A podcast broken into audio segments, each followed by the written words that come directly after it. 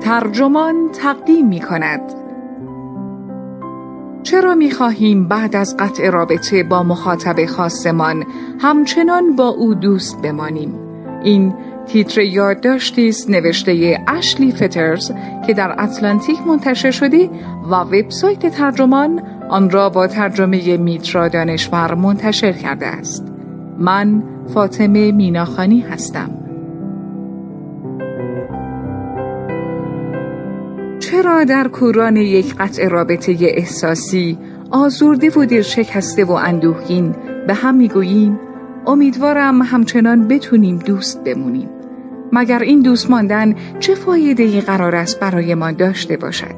واقعیت این است که تا چند دهه قبل برای آدمها عجیب و نفهمیدنی بود که دو نفری که رابطهشان را به هم زده اند بخواهند همچنان با هم دوست بمانند. اما امروز این مسئله شایع شده است. چند محقق تلاش کردند تا دلایل جوانان امروزی برای ادامه چنین روابطی را توضیح دهند.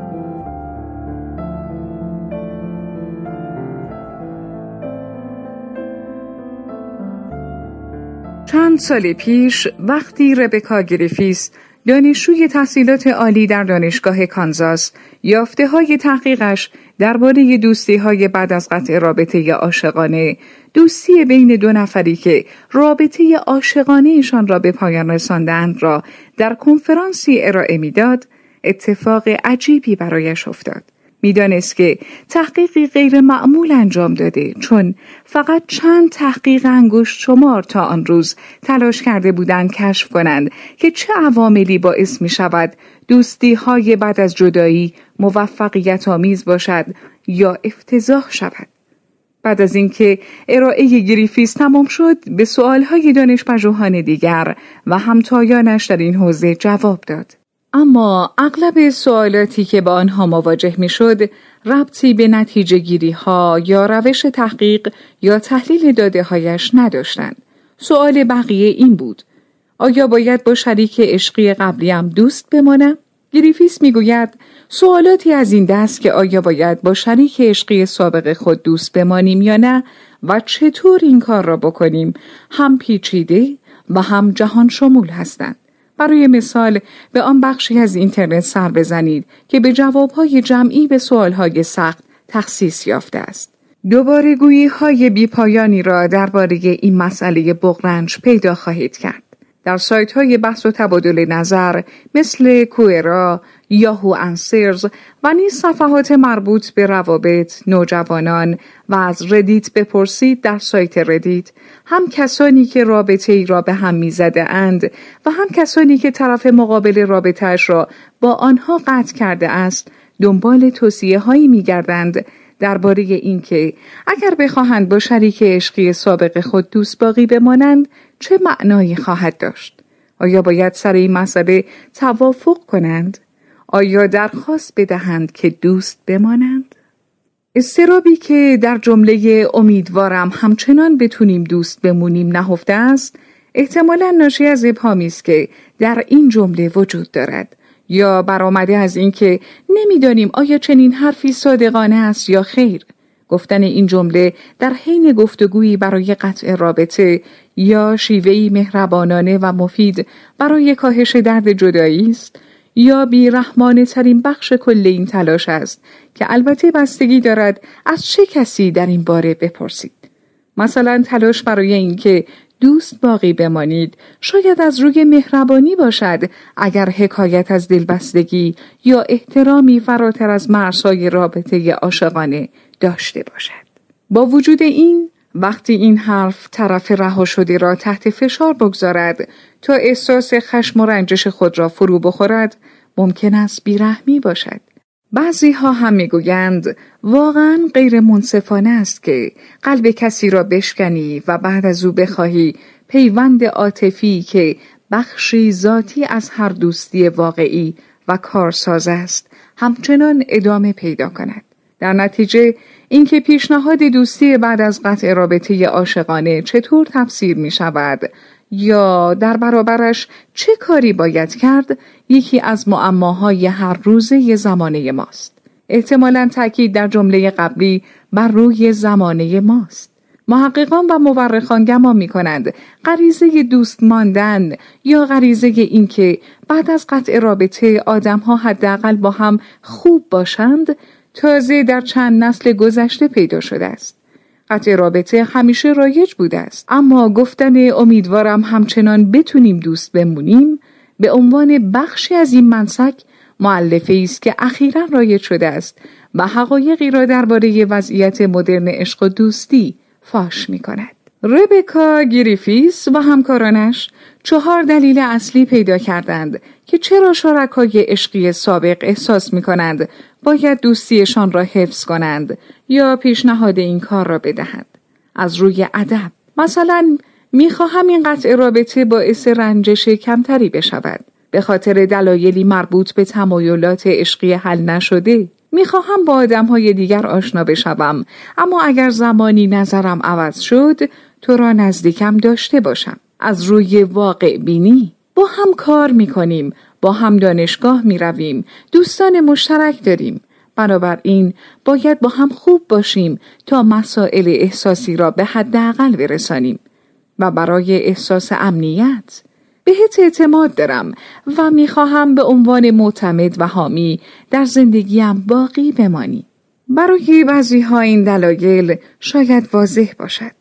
مسلما تعدادی از نتایج مطالعه گریفیس که در ژورنال تحقیقاتی Personal Relations منتشر شد چیزی را تایید می کند که خیلی ها به شدت معتقدند واقعیت دارد.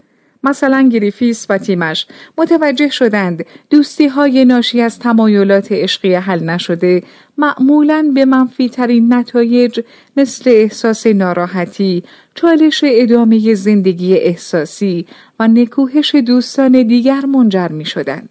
در این حال دوستی هایی که برای احساس امنیت بین دو شریک احساسی سابق شکل می گرفت مثبت ترین نتایج و با کیفیت ترین دوستی ها را به همراه داشت. یک یافته حیرت آور این بود که کمتر احتمال داشت افراد برونگرا با شریک عشقی سابق خود دوست بمانند چون برونگراها معمولا راحت دوست پیدا می کنند. این چیزی نبود که گریفیس و تیمش انتظار داشته باشند. گریفیس می‌گوید خب شاید آنقدر در دوستی با آدمها خوب هستند که دیگر نیازی به این دوستی خاص ندارند.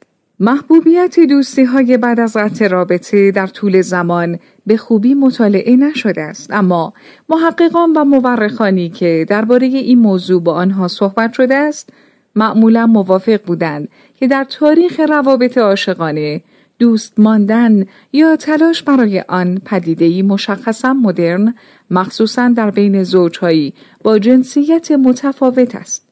متخصصان بر روی این موضوع هم توافق دارند که دو دقدقه که اغلب منجر به پیشنهاد دوستی بعد از قطع رابطه می شوند اینها هستند. نگرانی از اینکه جو گروه اجتماعی یا محل کار نامطلوب شود و نگرانی از اینکه از دست دادن شریک عشقی به معنای از دست دادن یک دوست احتمالی نیز باشد.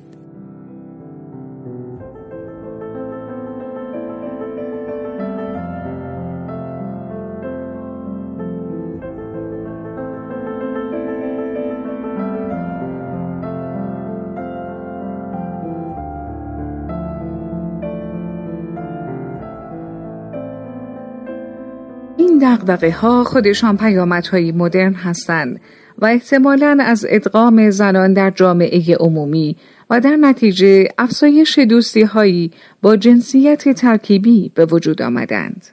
ربکا آدامز استاد جامعه شناسی دانشگاه کالیفرنیای شمالی تحقیقی درباره دوستی های افلاتونی میان جنسیتی را در اواخر دهه 1970 شروع کرد. دوستی های افلاتونی به آن دسته از دوستی ها اطلاق می شود که نزدیک و عاطفی است ولی در آن رابطه جنسی وجود ندارد. آدامز تعریف می کرد آن زنان در عصری بزرگ شده بودند که اگر دوست مذکری داشتی دلیلش این بود که او و همسرش یک زوج بودند. زوجی که تو و شوهرت با آنها دوست بودید. به گفته آدامز در بخش زیادی از قرن بیستم فرض بر این بود که کاری که زنان و مردان با هم دارند قرار گذاشتن، ازدواج و تشکیل خانواده است. آدامز می‌گوید وقتی زنان به نیروی کار پیوستند و به دنبال تحصیلات عالی رفتند این شرایط شروع به تغییر کرد. در سال 1950 حدود سی درصد از نیروی کار آمریکا زنان بودند اما وقتی به سال 1990 می رسیم زنان تقریبا نیمی از نیروی کار را تشکیل می دهند. به گفته آدامز تا قبل از رسیدن به میانه قرن بیستم کلا فرض نمی‌شد زنان و مردان مشترکات زیادی داشته باشند. زنان مثل مردان تحصیل کرده نبودند و به اندازه مردان هم وارد بازار کار نمی شدند. اما وقتی زنان بیشتری شاغل شدند و در کنار مردان به تحصیل پرداختند و هنگام ناهار با آنها معاشرت کردند یا بعد از کار درباره رئیسشان با هم درد و دل کردند دوستی های بین زنان و مردان هم شکل گرفت. طبق صحبت های آدامز وقتی دوستی افلاتونی بین زن و مرد به قضیه واقعی تبدیل شد دوستی افلاتونی بین زن و مردی که قبلا با هم قرار عاشقانه میگذاشتند هم رنگ واقعیت به خود گرفت. ورود زنان به بازار کار باعث شد روابط عاشقانه بین جنسیت ها در محل کار نیز شکوفا و پژمرده شود و شرایط رایجی ایجاد کند که در آنها شرکای عشقی سابق با هم برخورد خواهند داشت. آدامز متوجه شد عوامل دیگری مثل ظهور قرصهای پیشگیری از بارداری و پشتیبانی فدرال از حقوق سخت جنین در اواخر قرن بیستم این احتمال را کاهش داد که هر شریک جنسی مفروض تصادفاً به شریک تربیتی فرزندان نیز تبدیل شود که همین تا حد قابل توجهی قوانین روابط عاشقانه را راحت تر کرد. بدین ترتیب آزادی به هنجارسازی این ایده کمک کرد که هر فرد می تواند در طول عمرش چند معشوق یا همراه داشته باشد. بنابراین نظامی از دستورالعملها لازم شد برای اینکه اگر دو شریک عشقی سابق بعد از قطع رابطه عاشقانه درون همان گروه اجتماعی باقی ماندند چه اتفاقی ممکن است بیفتد آدامز تعریف می کند که این روزها زنان و مردان نسبت به گذشته مشترکات بیشتری دارند و مبناهای قویتری برای دوستی وجود دارد. مخصوصا آدم های جوان و مجرد گرایش دارند به داشتن چیزی که او شبکه های دوستی از نظر جنسیتی ناهمگن می نامد. الکساندرا سولومون استادیار روانشناسی در دانشگاه نورس وسترن که دوره های آمادگی برای ازدواج برگزار می کند تخصص ویژه‌ای درباره آمریکایی های جوان و مجرد دارد. معلوم است که سولومون طی ده سال گذشته در مکالماتش با جوانانی که در سن کالج هستند دیده است که گروه دوستی دوستی چند طرفه و با جنسیت های مختلف بین سه نفر یا بیشتر به واحد استاندارد گروه های اجتماعی تبدیل شده است. به گفته او حالا افراد کمتری در بیست و چند سالگی متعهل هستند و آدمها در این قبیله های کوچک عضو می شوند. دانشجویانم از عبارت گروه دوستی استفاده می کنند. عبارتی که من تا به حال به کار نمی بردم. آن دوران خیلی شبیه حالا که حروف اول این عبارت بزرگ نوشته می شوند نبود. با این همه امروز گروه دوستی واقعا از دوران دانشگاه و بعد دهه سوم زندگی عبورتان می دهد. وقتی آدم ها تا 23, 24 یا 25 سالگی ازدواج می کردند گروه دوستی مثل حالا برای مدتی طولانی محوری باقی نمی ماند. گروه های دوستی زیادی کاملا افلاتونی هستند. سلومون با خنده تعریف می کند دختر و پسر خواهرم در کالج هستند و در خانه ای با جنسیت های مختلف زندگی می کنند. چهارتایی با هم خانه ای اجاره کردند. دو پسر و دو دختر و هیچ کدام با هم رابطه جنسی ندارند. سولومون که 46 ساله است اضافه کرد که نمی‌تواند حتی یک مثال به خاطر بیاورد که در زمان کالج یا بعد از آن دوستانم در موقعیتی با جنس مخالف زندگی کرده باشند. او اشاره می کند که هنوز هم خیلی از زوجهای جوان چون در یک گروه دوستی هستند با هم آشنا شده و عاشق می شوند. وقتی هم که رابطهشان را قطع می کنند فشار مضاعفی وجود دارد تا دوست بمانند و هماهنگی درون گروه بزرگتر را حفظ کنند. سلومون بر این باور است که همین منطق می تواند در دوست ماندن اقلیت ها بعد از قطع رابطه هم سهیم باشد. چون جمعیت اقلیت به نسبت کوچک است و در نتیجه اجتماعات اقلیت ها اغلب رابطه نزدیکی با هم دارند. همیشه این ایده وجود داشته است که اگر درون گروه دوستان خود قرار عاشقانه ای بگذاری باید با این واقعیت کنار بیایی که فرد مورد نظرت آخر هفته بعدی در همان مهمانی خواهد بود که تو هم می روی. چون هر دویتان به این اجتماع نسبتا کوچک تعلق دارید. اگرچه مطمئنا افراد زیادی بعد از قطع رابطه عاشقانه کلا با هم قطع رابطه می کنند اما در مطالعه گریفیس شرکت کنندگانی که عضو اقلیت ها بودند دوستی با شریک عشقی سابق و احتمال دوست ماندن با او به دلیل احساس امنیت را بیشتر گزارش کردند. کلی ماریا کورداکی نویسنده کتاب کار سخت تاریخچه فمینیستی حیرت آور قطع رابطه می‌گوید اینکه گروه دوستی دست نخورده باقی بماند در قطع رابطه های جوانان مدرن احتمالا دقدقی بسیار شایع است. وقتی کورداکی سی و سه ساله از قطع رابطه عاشقانه ای گذر کرد که الهام بخش او برای نوشتن کتابش بود یکی از سختترین بخش های این تجربه دشوار این بود که به دوستان مشترکشان خبر بدهد. کورداکی به خاطر می آورد که قیافه هایشان وارفت. در نهایت او و شریک عشقی سابقش هر دو به وقت گذرانی با دوستانشان ادامه دادند. البته جداگانه. کورداکی می گفت این اتفاق وضعیت گروه را تغییر داد. واقعا تغییر داد. به هر حال کودکی می‌خواهد بداند که آیا محبوبیت دوست ماندن یا تلاش برای دوست ماندن بعد از قطع رابطه احتمالا با افزایش تنهایی و گرایش به حلقه های اجتماعی کوچکتر در آمریکا ربط ندارد؟ از یک طرف آدم هایی که در جامعه ای تنها تر زندگی می کنند شاید خیلی خوب متوجه باشند که وقت گذرانی با کسی که وقت و انرژیشان را صرف کرده اند تا رابطه دوستانه با او ایجاد کنند احتمالا ارزش دارد و از سوی دیگر به نظر کوردکی دوست ماندن ممکن است کمک کند تا سایر ارتباطات اجتماعی که به جفت یابی عاشقانه از دست رفته گره خوردند حفظ شود. کورداکی می‌گوید اگر برای مدتی طولانی با کسی رابطه داشته باشید فقط تعداد زیادی دوست مشترک ندارید چه بسا اجتماع مشترکی داشته باشید. شاید به خانواده طرف مقابلتان نزدیک باشید و شاید با خواهر و برادرش ارتباط نزدیکی برقرار کرده باشید. یا احتمالا با دوستان و همکاران آن فرد هم دوست شده باشید. اینکه دوست بمانید یا حداقل سعی کنید با هم رفتار خوبی داشته باشید می تواند به حفظ شبکه گسترده‌ای کمک کند که این رابطه را ایجاد کرده است. آدامز که محقق دوستی است تا حد زیادی با این حرف موافق است.